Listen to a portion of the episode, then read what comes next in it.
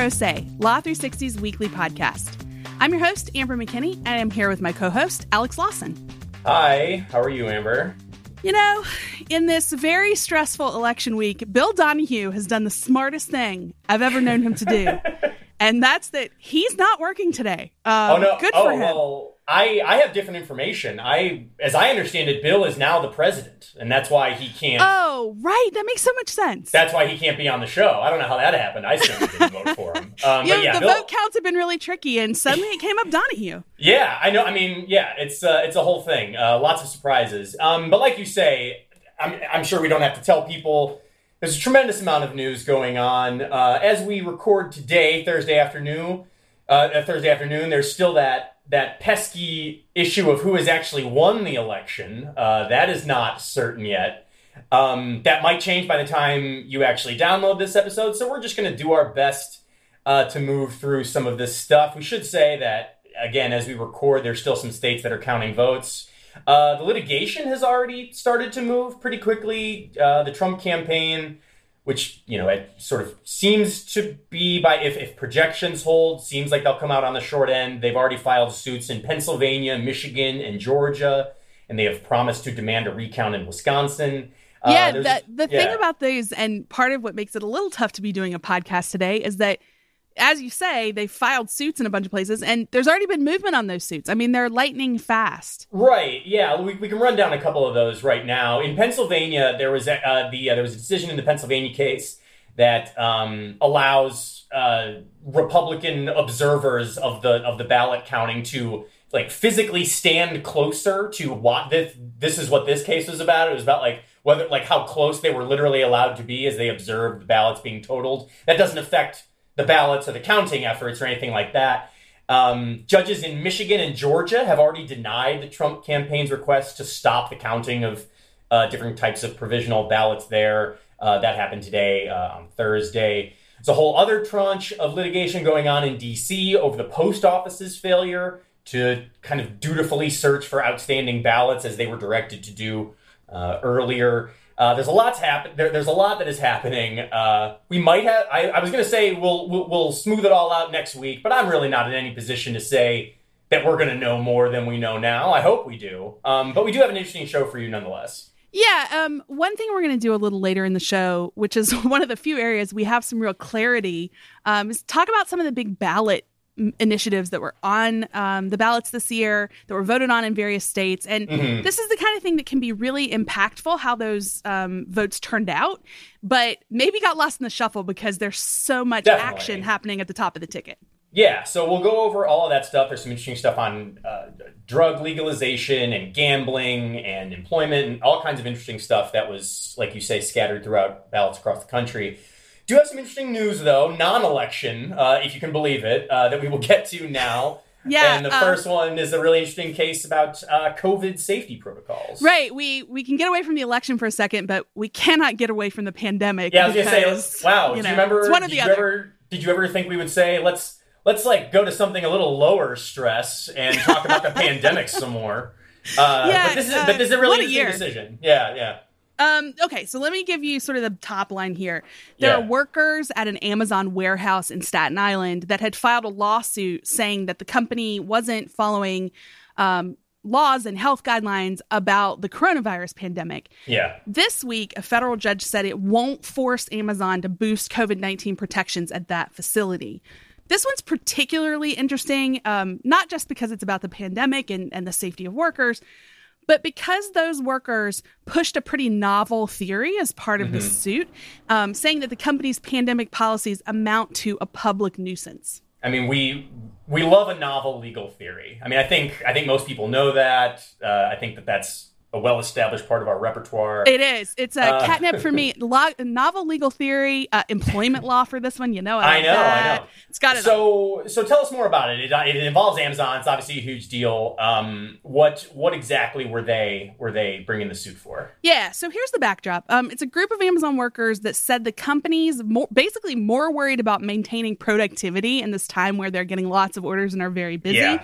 than making sure workers aren't coming into work sick and and allowing them Uh, they're more worried about the bottom line than allowing them to take the necessary breaks for hygiene and spread out for social distancing, sort of all of the things you would expect in a safety suit around COVID 19. Mm-hmm. Um, this same group of workers had actually walked off the job back in March when the pandemic first began, demanding that Amazon shut down and sanitize this this uh, warehouse yeah. because workers there had tested positive for the virus. So this mm-hmm. has been an ongoing fight and a pretty public one. Yeah, yeah, yeah. It was a it was a flashpoint. It was, yeah, I mean, absolutely. I, I, remember that in the early days. Yes. So in the lawsuit itself, they put forth a couple of arguments. Um, some of them are a little more traditional, so I kind of want to focus on the one that's unusual here. Um, this is one of a handful of coronavirus related workplace safety suits that said a company's handling of the virus made it an actual public nuisance. Mm-hmm. Under public nuisance law, and this is why this is kind of a cool way to go at, the, at this in some way, um, the government can actually intervene if there's a public nuisance and address that public safety threat. So it gives a, a new avenue for direct intervention. Yeah, and we got it. We're talking about it because we got a court decision on it. It's obviously an interesting way to go at it, but I, but I I know that the it was an interesting, like we say, it was an interesting legal theory, but the decision was a little bit more along procedural line or like jurisdictional lines, right? It it was. So US federal judge Brian Cogan dismissed the workers' claims. They were dismissed without prejudice, so in theory they could be refiled, but it, it looks pretty clear that this isn't going to be a winning argument. Mm-hmm. Um, that judge said it's the place of the Occupational Safety and Health Administration, not the courts, yeah. to decide if Amazon's done enough to protect workers at this fulfillment center. Um, mm-hmm. Um, I want to I want to give a quote from from his ruling. Courts are not expert in public health or workplace safety matters and lack the training, expertise, and resources to oversee compliance with evolving industry guidance.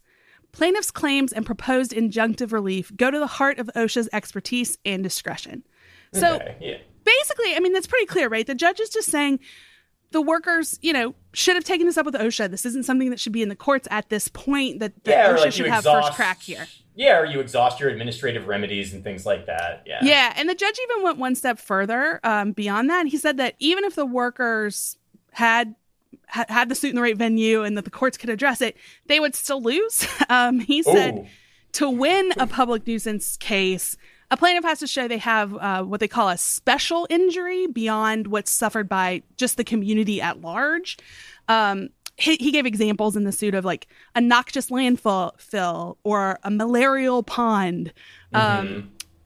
It has to be like some specific hazard like that caused by a, a company. Mm-hmm. Um, here, the risks of COVID 19 are just too diffuse. He actually said in the ruling it's common to the New York City community at large that's a that's that's a tough blow for the workers. They're saying, well, you didn't you didn't really file the case right. You got to take it to OSHA first, and then as like a little cherry on the sundae, it's like actually this is like your whole legal theory is wrong. Yeah, um, I mean, um, not, not, a great day for them. Um, no, what, what, what, are what are people saying? I mean, is I, I, like like we said, it was a closely watched case, and it kind of died somewhat anticlimactically here. Yeah, I mean, as you would expect, the workers' legal team basically hated this. Um, yeah. They called it devastating for the health and safety of Amazon workers, not just in this New York facility, but nationwide, because there's big fulfillment warehouses run by Amazon all over the country. Mm-hmm. Um, they said they're currently weighing an appeal, so we'll see if this moves forward and if anything changes. Um, but here's one thing I thought was pretty interesting about how the attorneys representing the workers reacted. They pointed out that OSHA is not a great avenue for them right now either, with this quote. The court's deference to the Occupational Safety and Health Administration should be very concerning to anyone who cares about the health of American workers, given that it has been virtually AWOL throughout this crisis. So you're on notice, OSHA, from these attorneys. yeah, I mean, I think it's pointing out a lot of the deficiencies workers are feeling about how companies are treating them during this pandemic, whether or not mm. they're being protected. Um, we're bound to see more of this type of litigation, either administratively taken straight to OSHA or more suits of this type. So keep an eye out. Next, we shockingly have a story that's not about the pandemic or the election because a a very busy news cycle is not going to keep us from discussing one of our very favorite topic, uh, topics. It's a legal malpractice suit. Um, a New York judge uh, this week allowed this bankrupt restaurant company to go for uh, or go after punitive damages against Seyfarth Shaw in a case alleging that the firm knew that one of its attorneys was basically botching this company's case and did nothing about it. So, um, you know, for for the for the industry, uh, for the legal industry, gossip hounds out there, this stuff is always very interesting. It was interesting to me. So. I'm, I'm right there with those gossip hounds. I mean, yeah. botching a case and not doing anything about it is catnip for me. What what are the details here? Yeah. So the the actual dispute here is somewhat dry. It's uh, Seyfarth uh, uh, did work for a restaurant company that was called Blue Dog at 399. They're just called Blue Dog in the filings. Uh, this was a wrongful eviction dispute with its landlord. Then the company went bankrupt, and this is all playing out in the bankruptcy court.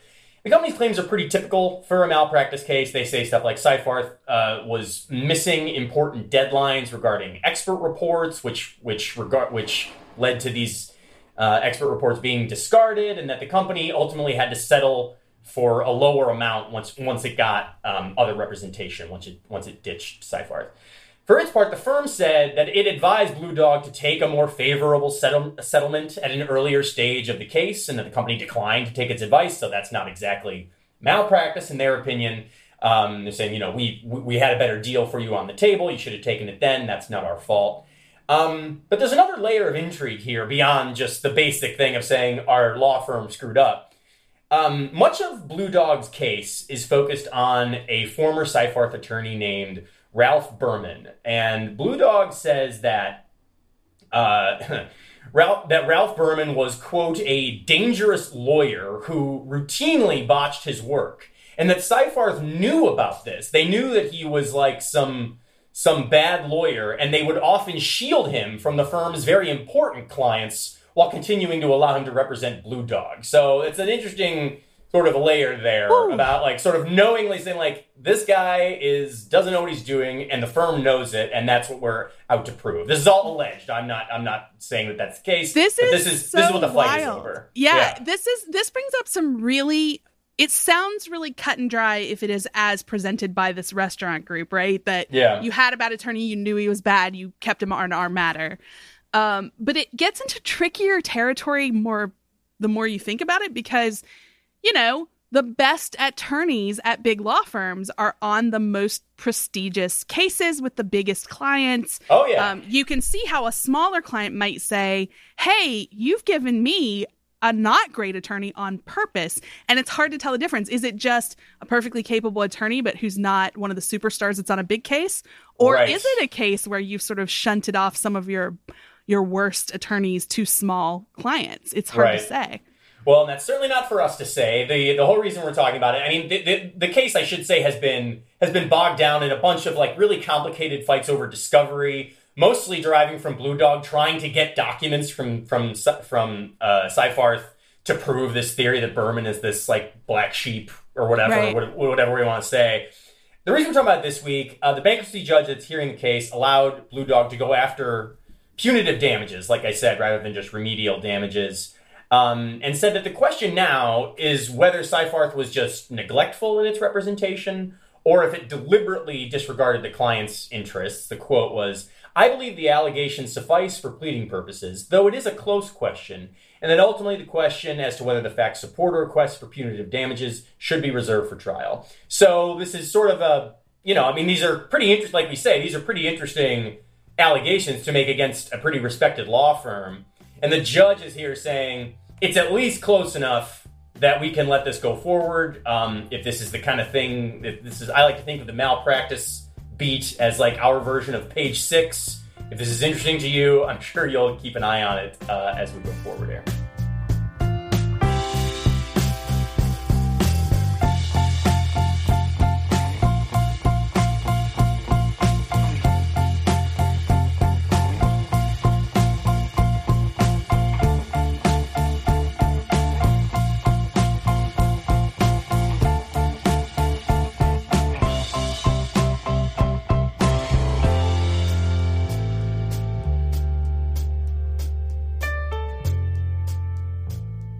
Today our main story is election related, but as we said up top, uh, too close to call on Trump Biden as we're recording today. We don't know. We can't say. And yeah, we, we can't get into it. But one thing I thought would be really good because we do have some final results from the election is some stuff that our listeners might have missed in the flurry of what's going on with the big ticket items. Um, and that's stuff about interesting ballot measures that were up for a vote in various states. Yeah. Um, I wanted to just sort of dive into a few. We've we've sort of grouped them in some big issue areas and um, just can let people know what's happened around the country. So the first one I want to get into is, of course, uh, I have to talk about it first. It's employment related. Um, this one, I would argue, will be one of the most potentially impactful across the nation. So I mm-hmm. wanted to mm-hmm. get into it right up top. It's all about the gig economy. In California, about 60% of voters approved a business backed measure to exempt Uber and other app based ride hailing and like delivery companies from the state's revised worker classification tests. Now, I remember we did, there, there was there was litigation about this very recently. I'm pretty sure we talked about on the show that was like, this is a huge it was a court finding that was basically like that these companies have to treat their drivers and delivery people as employees and that is like this is like a huge deal because their entire they, their entire business model thrives on you know not not extending those benefits. But now we've gone we've we've swung back the other way with this with this prop. we have. Yeah. And and you characterize that exactly right. We've talked about it on the show before. It's really about the nature of how can the gig economy function depending yeah. on how you classify these workers. So just to back up and sort of reset everybody in case people have not been following along the ballot measure is called Proposition 22. It carves gig economy companies out of this landmark 2019 co- law called AB5. AB5 made it harder to classify someone as an independent contractor instead of a traditional employee. Mm-hmm. So, AB5 had extended basic job protections to folks like Uber drivers. Um, that included things like pay minimums, health insurance stipends, other legal protections that are given to employees, like the right to unionize. So it was a really big deal. Mm-hmm. But now those workers, as you said, Alex, are back to square one, how it yeah. was before AB5, um, because Prop 22 passed. And here's how that went down. Uber, Lyft, DoorDash, uh, Instacart, a bunch of other big gig economy companies spent around $200 million on the campaign about Prop 22 to get that mm-hmm. passed. You can really see why they'd invest so much in this because of what we've already talked about. This is really the heart and soul of their business model. Yeah. And they really wanted to be sure that they got this result so that they don't have to worry about typical employer compliance issues like wage and hour law stuff, employment benefits, workers' compensation. Um, all that all that pesky stuff. We don't want to deal with that. That's uh, that's what yeah. they say. I mean, yeah they they do say it is integral to their model. They make an yeah. argument that the workers themselves have more flexibility. So how much you believe that, I think, depends on your perspective. But yeah. there's a few arguments they they forwarded in that vein. But mm-hmm. basically, Prop 22 denies gig workers the full scope of employment rights and protections. Um, because it carves them out of AB5. But what it did mm. do is give them a, a, few more modest benefits and safeguards that other contractors don't have.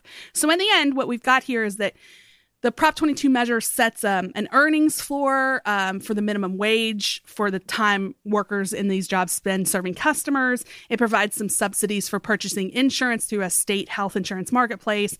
And it requires businesses to have um, insurance for on the job injuries for these people. So it does give them a little more protection than mm-hmm.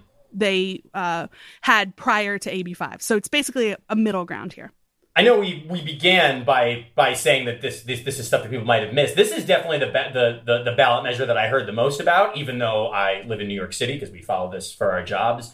Um, it's obviously um, an interesting development, but um, it's it's it was a California ballot measure. Obviously, is it is is it? I mean, for now, this is a law within the state of California, but I know that there's often reason to think that it can uh, it can spread beyond that. Yeah, for anybody who's an employment law follower, they know that California is often just a bellwether state for many things. Yeah. It's, it's usually on the forefront of employment law change, and this is a prime example of that.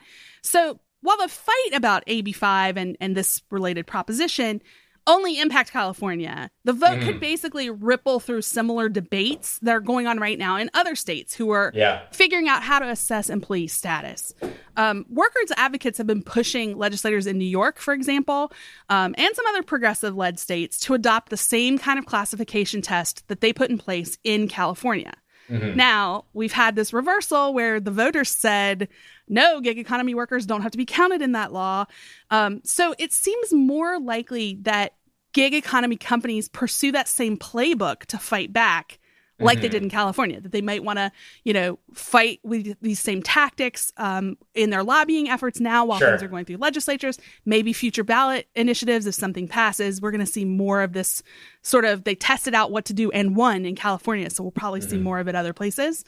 Um, one interesting thing I think is what some advocates and, and employment attorneys are predicting could happen is a bit more of a hybrid model, like yeah. what's actually in Proposition 22.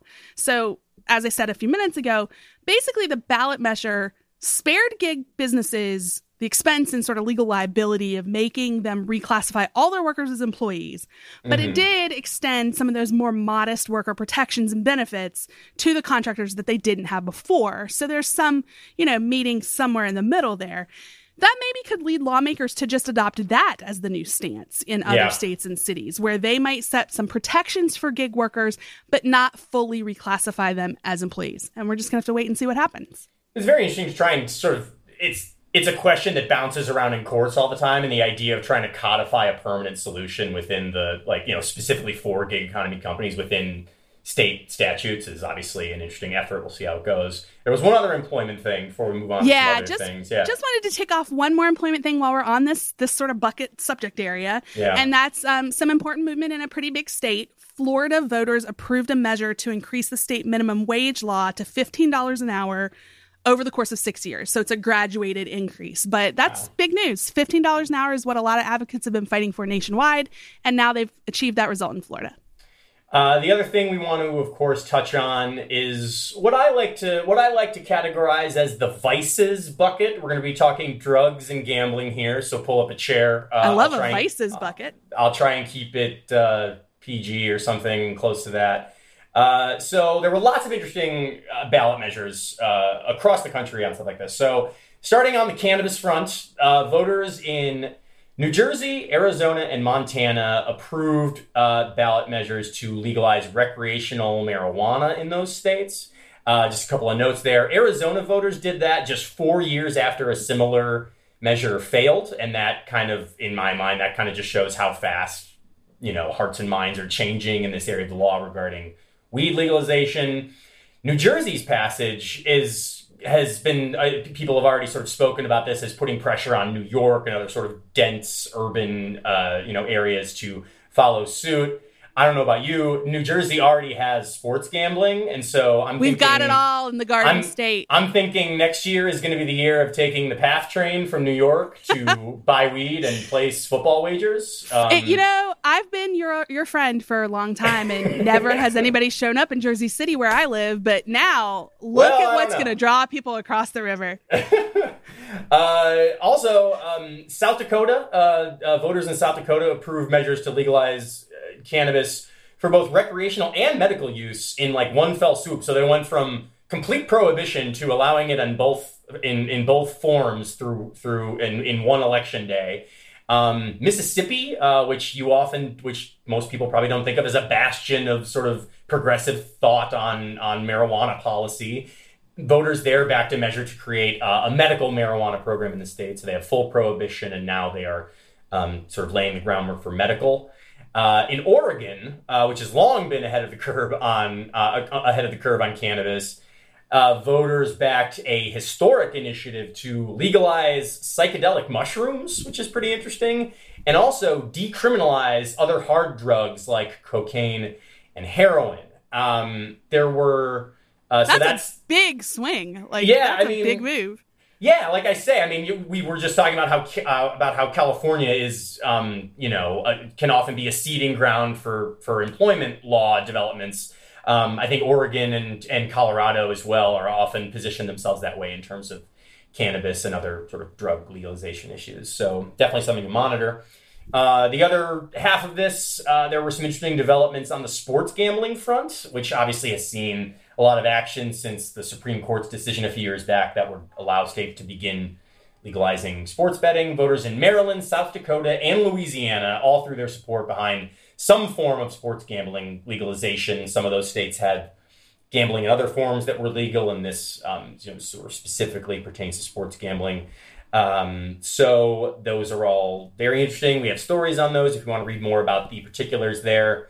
Want to take off some other ones here that yeah, uh, lightning just- round time. Yeah, Let's- yeah, let's lightning round. and A couple of fast. these other things in California, you had voters uh, reject a measure that would have uh, installed affirmative action programs for education and government jobs. The state constitution has like a has a de facto ban on sex and race based preference programs, and that measure um, would would have struck that down. So would have allowed for affirmative action programs to be installed. But it was rejected by fifty six percent of voters. Um, on abortion in Colorado, Colorado voters uh, Colorado voters defeated a proposed ban on most uh, abortions at 22 weeks or later.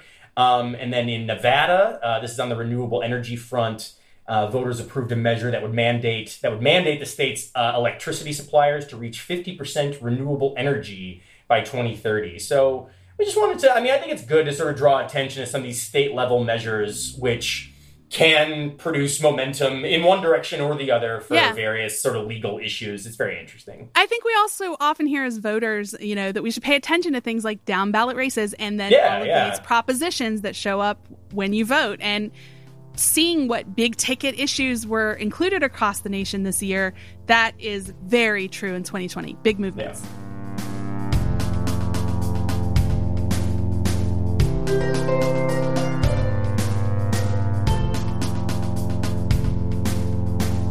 We